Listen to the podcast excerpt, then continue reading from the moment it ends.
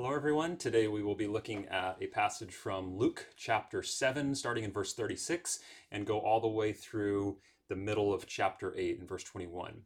If you haven't read the passage yet and, and looked over it carefully, then I want you to stop this video right now and go ahead and read it through carefully first. Okay, so go for it. It's Luke 7 36 to 821. Okay, are you back? And I'm serious. Go do it if you haven't yet. Otherwise, this probably isn't going to make good sense to you. All right, let's jump in. Um, we start with this story about a sinful woman being forgiven by Jesus. Just a couple of notes on this. In the day, in Jesus' day, oftentimes teachers would have kind of an open dinner where anyone could show up to listen and learn from what's going on at the table. Maybe even a sinful woman like this could kind of stand in the background. What wouldn't have been expected or acceptable was that the woman would show up like this and kind of make a scene in the middle of everybody. Um, so that that would have stood out to people first hearing of this story. Something else to notice that I think is kind of funny, actually interesting in the story, is that Jesus was literally reading the thoughts of Simon the Pharisee. If you look at verse 39, it says, Now when the Pharisee who had invited him saw this, or saw the woman, what she did, he said to himself, if this man were a prophet, he would have known who and what sort of woman this is. And then in verse 40, Jesus answering said to him, such and such. So he answered the question that the man was only asking himself, which is so ironic and funny because the Pharisee is thinking if Jesus were a prophet, he'd know these things because prophets can kind of read people. And all the while, he himself just got read by Jesus. So kind of funny there. Um, Jesus then obviously talks about how the love of this woman that she has shown for Jesus, how that compared to the love of Simon the Pharisee. And the woman was showing so much more. For example, he says, Simon, you didn't even anoint my head with oil or olive oil, stuff that's just cheap and easy to come by, yet she anointed my feet with this costly ointment or perfume, which is expensive and hard to come by. So she loved a lot because she was aware of how much she had to be forgiven of. Everybody knew how much she had to be forgiven of. Um, she loved so much that she gave this alabaster flask of ointment, which was a, a perfume that probably would have cost even a year's salary.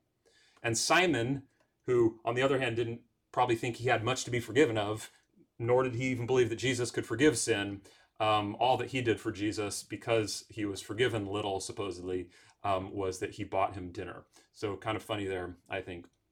Um, the woman, by the way, the, she's the first person in this gospel that comes to Jesus to be forgiven of sin, it appears. She's not coming to him because of some physical healing that she needs of some ailment or some demon possession. So, just something to point out there. And I want to give you in this story um, just a little bit of my kind of pastoral input and encouragement for you. Jesus here we see was willing to recline at table with people all over the spectrum of moral cleanliness. No matter if their sin was out in the open, like the sinful woman, and like earlier Levi and his buddies, or if their sin was hidden, like in the mind of this self righteous, kind of judging Pharisee like Simon. Jesus was willing to be with them. I don't know for you if it's harder to recline at table with one or the other of those types of people, but we will not be like Jesus unless we're willing to be with sinners of all kinds. And though he himself even was a sinner, this Pharisee, what was his attitude towards sinners? Well, it was it was isolation. What was Jesus' attitude? Yes, he would preach the truth about sin, but his attitude wasn't isolation. His attitude was welcoming to sinners to be around him. In fact, I imagine if this were at Jesus' house, he would have told the woman, Okay, thank you for washing my feet. Now, why don't you jump up here and sit or recline at the table with us and eat together with us? No matter what the type of sin is, what type of sin, or internal, external, he is willing to be with us. I love what one commentator wrote um, in the NIV application commentary. This is Darrell Bock. He says this Regarding the Pharisees' response, how many believing communities are guilty of thinking about sinners and relating to them as the Pharisees did.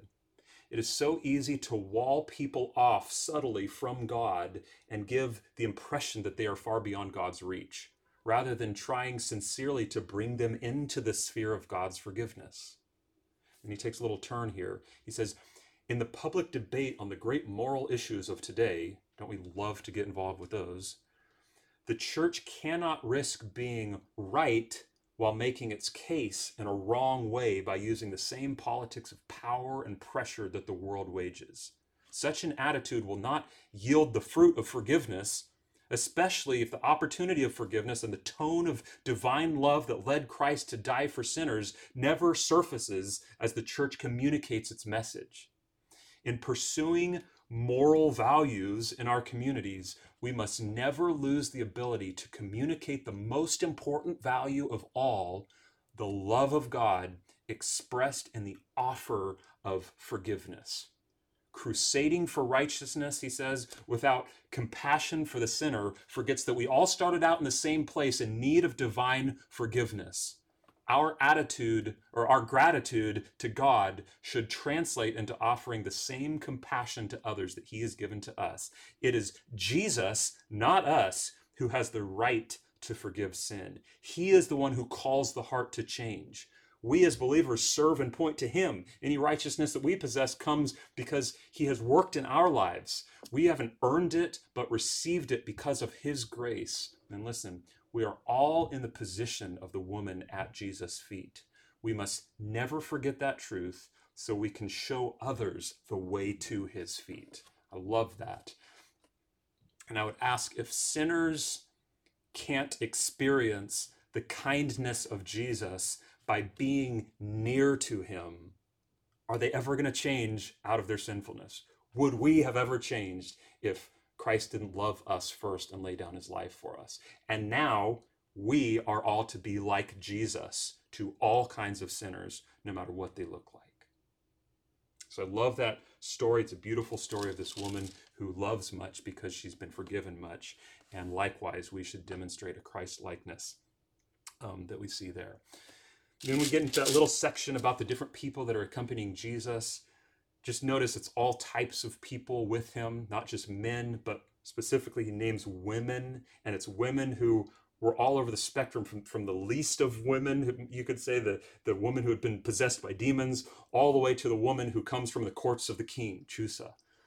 And um, interestingly, it's it's these women who we find out out of their own means are providing for the ministry of Jesus, which was a great honor that that, that Luke is is ascribing to these women and saying these women were valuable in Jesus' ministry. They were side by side with him in the work with him, and so um, just something that would have been unheard of to kind of write down in a story like this in the first century, honoring women in such a way would have really stood out to the people that that heard it or experienced it. Then we jump into the parable of the sower and the parable of uh, the, the lamp under the jar. Obviously, this is a very real life example. Everybody in the first century would be familiar with this agrarian kind of farming, sowing seed, and the different kinds of soils that could fall on. Uh, the only maybe surprising part of, of the parable as it's told is that it produces a hundredfold. The good soil produces a hundredfold that yield. Um, farmers wouldn't expect maybe that much, maybe five or tenfold, but a hundredfold. That would they would recognize as Jesus is telling that. That's extremely bountiful. Okay, so hold on to that as we move along. Then Jesus, of course, explains the parable. Um, he notes in verse 11 that the seed is the word of God that's being sown. The soils are the quality of people's hearts or, or their responsiveness to that seed that falls on their ear. Um, and so Jesus is, is pointing out that that different people will respond to this message, the same message, in different ways. And there's four different ways that he describes. Important for us to realize in this parable is, is that the, the sower, Jesus in this case, has a purpose or a goal in sowing the seed. The goal of planting the seed or these seeds is not that a plant pop up and start growing. Okay, that's that's the rocky soil. It comes up quick. It starts growing. We just recently had some some grass seed put in uh, in our backyard, side yard, and uh, it sprung up really quickly and looked really good for a few weeks, and then it quickly died after that. Would we say that that grass was successful? Did it accomplish its purpose that we set out for it? the the landscapers actually that put it in, or they could have said, well, look, after three weeks, it looks just beautiful. But now I'm looking at it, I'm like, it doesn't matter. The grass, yeah, sure, the grass quote unquote believed, right? But then after a few weeks later, it was dead. It wasn't rooted properly. It didn't last. You plant grass seed because you want green grass for years to come, not just for the weekend. Okay, so that's the, the purpose in planting the seed. Another goal of planting seed is is not this that the plant put out if it's a fruit producing or vegetable producing plant that it put out just a tiny bit of fruit or little buds that are starting of fruit this happened to me again uh, recently in my wannabe uh, garden i planted a, a, squash squash seeds and um, they literally produced not even lying in this one very small few inch measly little squash plant that then shriveled up and the plant died. Now, was that successful? Of course, it wasn't successful. It wasn't worth the work that I put into it. I needed a, a, a harvest. I wanted, a, well, I should say my wife wanted a harvest. I don't really like squash myself, but I, it wasn't worth what I put in. It's supposed to put out more than the work that I put in, and it didn't do so. It wasn't successful. The goal then of planting the word of God or sowing the word isn't just to see some immediate growth or even to see the beginnings of a fruit or two on it. The good soil, we read, the fourth soil produces a plant that, one, lasts, and two, bears much fruit. It lasts and it bears fruit. That's what verse 15 says. It bears fruit with patience, ESV says, or uh, many translations say with perseverance. It's both of those things. It, it perseveres and therefore it makes fruit. Now, that I think is connected to the very next parable about the lamp, that little analogy, we could say. A lamp has a purpose. When you light a lamp, the purpose is that it would shine and give light so people can see, right? You don't light a lamp in order for it not to help people to see. So, what do you do? You put it on a stand, as the analogy there says. Very similar to what Jesus says in Matthew 5, the Sermon on the Mount. He says, You don't light a lamp and put it under a basket, but you put it under a stand that it would give light to the whole house. In the same way, Jesus says, Let your light shine before others. That's why I'm lighting the lamp, that you can shine before others, so that they may see your good works, or could we say fruit, and give glory to your Father who is in heaven. So, do you see that there? A seed is planted for the purpose of, of lasting and bearing much fruit. And in a similar way, a lamp is lit for the purpose of staying lit and then to be put on a stand so that the whole house can see. That's the fruit that it bears, you could say. And eventually, I think what verse 17 is saying, eventually the quality of the soil, the quality of the lamp will be revealed. If it's good, eventually you're going to see plentiful fruit or the whole house is going to be lit up. But oftentimes, when we are considering the light of the gospel or when we're considering the seed that's sown, we tend to look backwards to the very beginning of the process. We do this when we're looking at other people, kind of evaluating, well, I wonder, I wonder if they are actually a believer or not, if they're saved or not. And we say, well, I see in this person's life, I, I saw the, the seed land in the soil. So yeah, they, they believed. They're, they're, they're his. Or I saw the day that their lamp was lit. I saw that fire burst out on that wick. What that may sound like to us is, um, well, I, I saw so and so make a decision for Jesus, we say, right? They believed. I saw them. They were even crying for joy and they burst up with growth. And I saw that seed sprout up. I saw that, that wick take the flame and it whoosh, lit up. And I think Jesus would say, based on this parable, well, that's okay. That's a start. But that's not why the seed was planted. That's not why the lamp was lit. But what is the plant doing now? What's the lamp doing now? Is it accomplishing its purpose?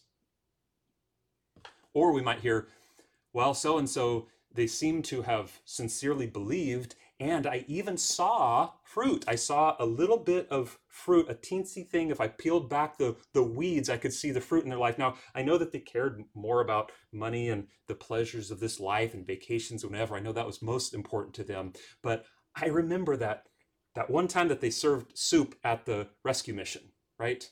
Um, I, I saw them do it, so I, I I can see that little bit of fruit in their life. And unfortunately, I think what Jesus would say to that is that what you're describing is not why that seed was planted. That if you if you look hard enough, you can see a little fruit bud. Or if you if you look under the beds, you can see, oh, there's a lamp that was hidden under there. I'm as I'm learning this, I I more and more find very little confidence in stories that I see or, or, or hear or what I experience when I see a quick, kind of highly emotional, first time response to the gospel. It pops up quick. Um, now, some of those decisions I think are very genuine. And I think when we find the treasure that Christ is in his kingdom, we should freak out with excitement and, and, and burst forth with growth, hopefully. But what I've learned, mainly based from this parable, that gives me confidence that this word of God, the seed, has landed on good soil. It's when I see a plant or life that lasts, or a faith that lasts and bears much fruit. And it will only do that if it's good soil. In fact, for me, I, I think the longer it lasts and the more fruit I see it produce, the more I'm convinced that that was, in fact, good soil. But we tend to focus on the beginning of someone's faith to determine if it's real, and not enough maybe on the yield of their faith. Is it accomplishing the purpose which it has been given, which God has for it? And unless you watch the plant over time, you're not going to know the condition of the soil. I was faked out by the quick grow fescue and the, the little tiny squash that I saw, but now they're dead and they're not producing fruit. So we have to look at a life of faith as a whole, not just on how it started at the beginning. I will say, though, as some of you may know, there's some fruit trees that they take years before they ever produce any fruit. But they eventually produce fruit, right? And so we learn from this parable that the, the true faith, good soil, is it's a response to God's word, not in a moment, but over a period of time. Okay. Another way that Jesus talks about this, a famous way he talks about it, is in uh, John chapter 15. See if you can hear in this language the same themes of, of what we read in the parable of the soils. John 15, verse 1, Jesus says, I'm the true vine and my Father is the vine dresser. Okay, that's a slightly different analogy, but still growth and stuff. Verse 2, every branch in me that does not bear fruit, that sounds like the rocky soil, right? It didn't even produce anything he takes away. And every branch that does bear fruit, okay, maybe we start to see it come up, he prunes that it may bear more fruit.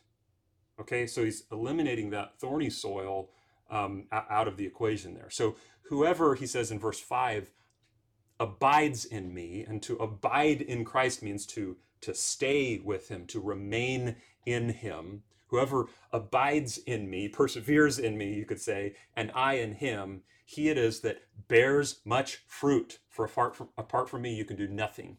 If anyone does not abide in me, he says, he's thrown away like a branch and withers, so that the branches are gathered and thrown into the fire and burned.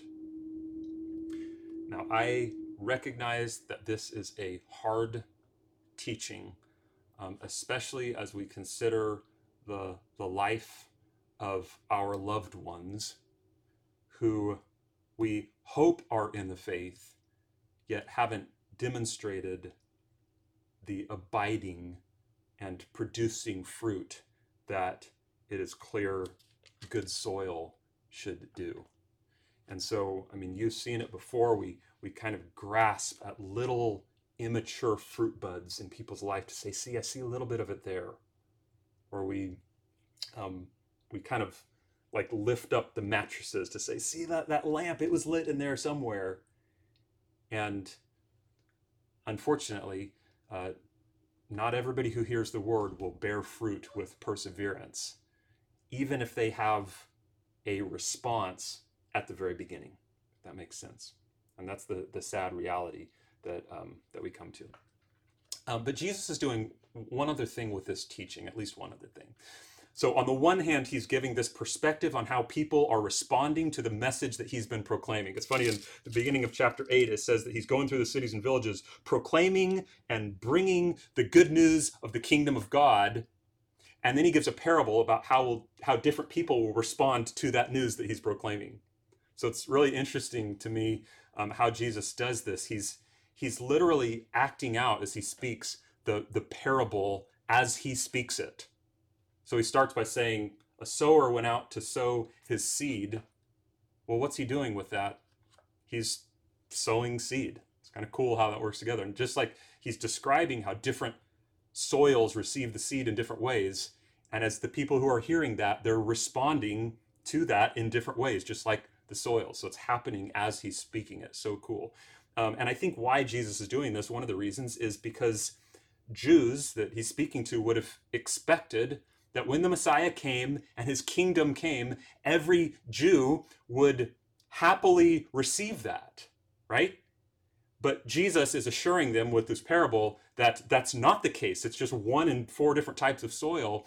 Um, still, yet, he's assuring them everything is going along according to plan. This is the way that it is meant to go down. He even tells them God predicted through the prophet Isaiah that seeing they may not see through these parables and hearing they may not understand. So it's right there but they just don't get to it. They're not responding as as good soil does. And jesus is saying that's that's that's the way that it's going to go down. It's even been um, said by god to to go that way. But it's not only that. Jesus isn't just teaching about the varying responses to the mysteries of the kingdom of god just so that we can kind of know what's going on as we look at the different people around us. In addition he's teaching us, teaching his disciples how to respond to this message. And this is where it gets a little bit more practical for us. Jesus tells the crowd to the parable, and he says in verse 8, He who has ears to hear, let him hear. Now, you've probably thought before that's kind of a strange thing to say, right? Like, did Jesus was he soft spoken and did he need a microphone and a PA system for people to hear him? No, they all heard, but not all of them he understood would have ears to hear. And if you notice in the explanation of the parable, all four of the soils heard that message has has gone out. They all heard that that message, or they, they the seed landed on them, but apparently not all of them had ears to hear. Later in verse 18, Jesus goes on to say, and this is really key if you look at verse 18, in the ESV, he says, Take care then how you hear. This is direction to, to, to his disciples, I believe. Take care then how you hear. Now, don't we all know that there are different ways of hearing or listening, right? If you've ever seen kids with their parents or spouses with each other, or even with a friend, we know there are different qualities of how we are listening, right? Well, how, according to scripture here and according to Jesus, how are we supposed to hear properly? What does this passage teach us? One clue that we can find it, it's it's a little bit hard to see in there because the um, the the translation to English doesn't give us a, a great way to say this.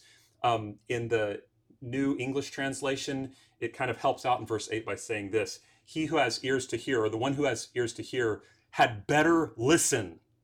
Okay? The reason they translate it that way, I'll just read their notes. That had better listen, that captures the force of the third person imperative, or th- that captures the force of the command more effectively than the traditional let him hear, which sounds more like a permissive than an imperative to the modern English reader. This was Jesus' common expression to listen and heed carefully. So what they're saying is it's it's not a, a passive hearing like you hear any noise that comes in the room if you have hearing, but this is active, careful, eager listening. And you won't understand God's mysteries if you just listen. You have to really listen. And so uh, the NET Bible also takes some liberty in translating verse 18 and says, here's how you, you take care how you listen. They said, so listen carefully.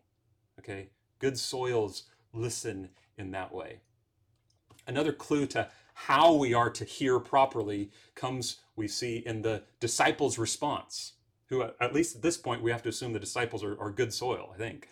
Um, so when they heard the parable that was spoken to the crowd, how did the disciples listen?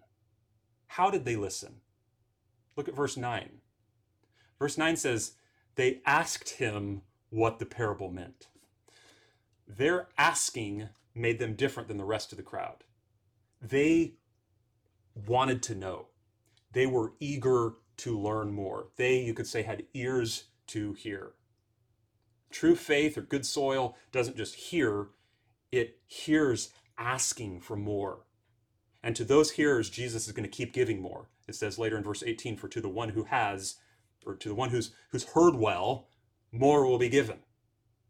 And from the one who has not, or hasn't heard carefully, um, even the things that he has will be taken away. I don't know if you've ever said something to somebody and they think that they've got it, but you you know that they weren't really hearing you, and you, maybe you hear them repeat that to somebody else, and you're like, yeah, you didn't understand. Really, they have nothing, right? Even what they thought they had was taken away.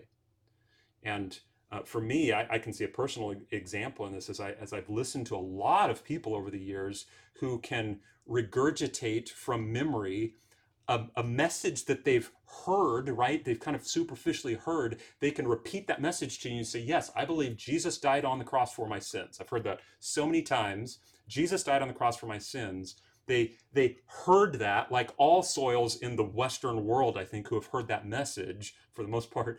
Um, but I'm not sure that they have had ears to really hear, right? They didn't listen, they're not listening carefully, asking to understand. They just can kind of regurgitate what, what came in their eardrums. And then lastly, and I won't spend any time here with, with Jesus and his mother and his brothers, but um, he makes this kind of odd comment that you wonder, what does this have to do with the, the rest of the story? But I think it's in direct relation and following what's just been said about the soils and the lamp. Jesus says in verse 21, My mother and my brothers are those who, listen, hear the word of God and do it. So, this is how you are to correctly hear, not only eager to know, but eager to do what you've been told.